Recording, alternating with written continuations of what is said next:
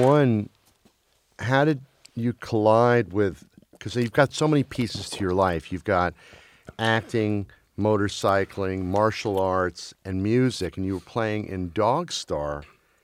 In is this starting already in in, in, in the early '90s? Right? Yeah. So um, how did that come I together? was. Uh, let's see. So I was after my.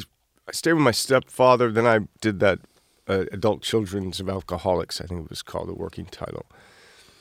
Uh, then I met the friend, and she had a friend who needed who was looking for a roommate. So then I ended up moving in with her friend uh, as a roommate, and so. Um, but then I did some work, and so then I was going to rent a house, and so I ended up moving into Beachwood Canyon.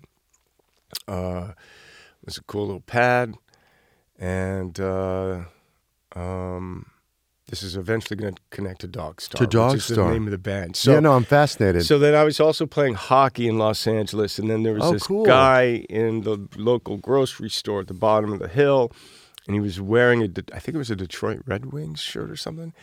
And I was like, "Do you play hockey?" He's like, "Yeah, you play hockey." And, it's 'cause- and then it was like, "Let's do a pi- pickup game or whatever."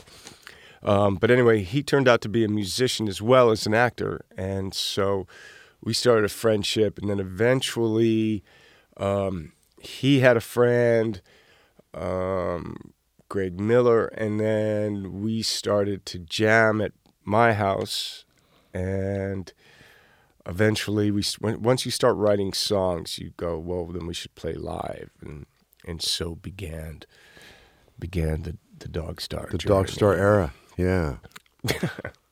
yeah. So you played for you played for a while doing that. It was like, but that was you were doing it concurrent to everything else, right? Yeah. Yeah, Yeah, so it wasn't like a breakaway. That, yeah, I mean, you know, we were a bar band, and but we wanted to, you know, have some life experiences. So we did a tour of the states. Um, we ended up touring the states four times. We went to Japan five times. Oh wow. Went to Europe once. Uh,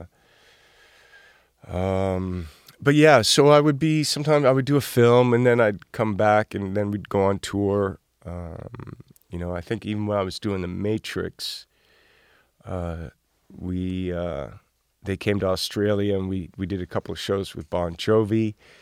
Um, we were the first act of three, so we played in the daytime Wow.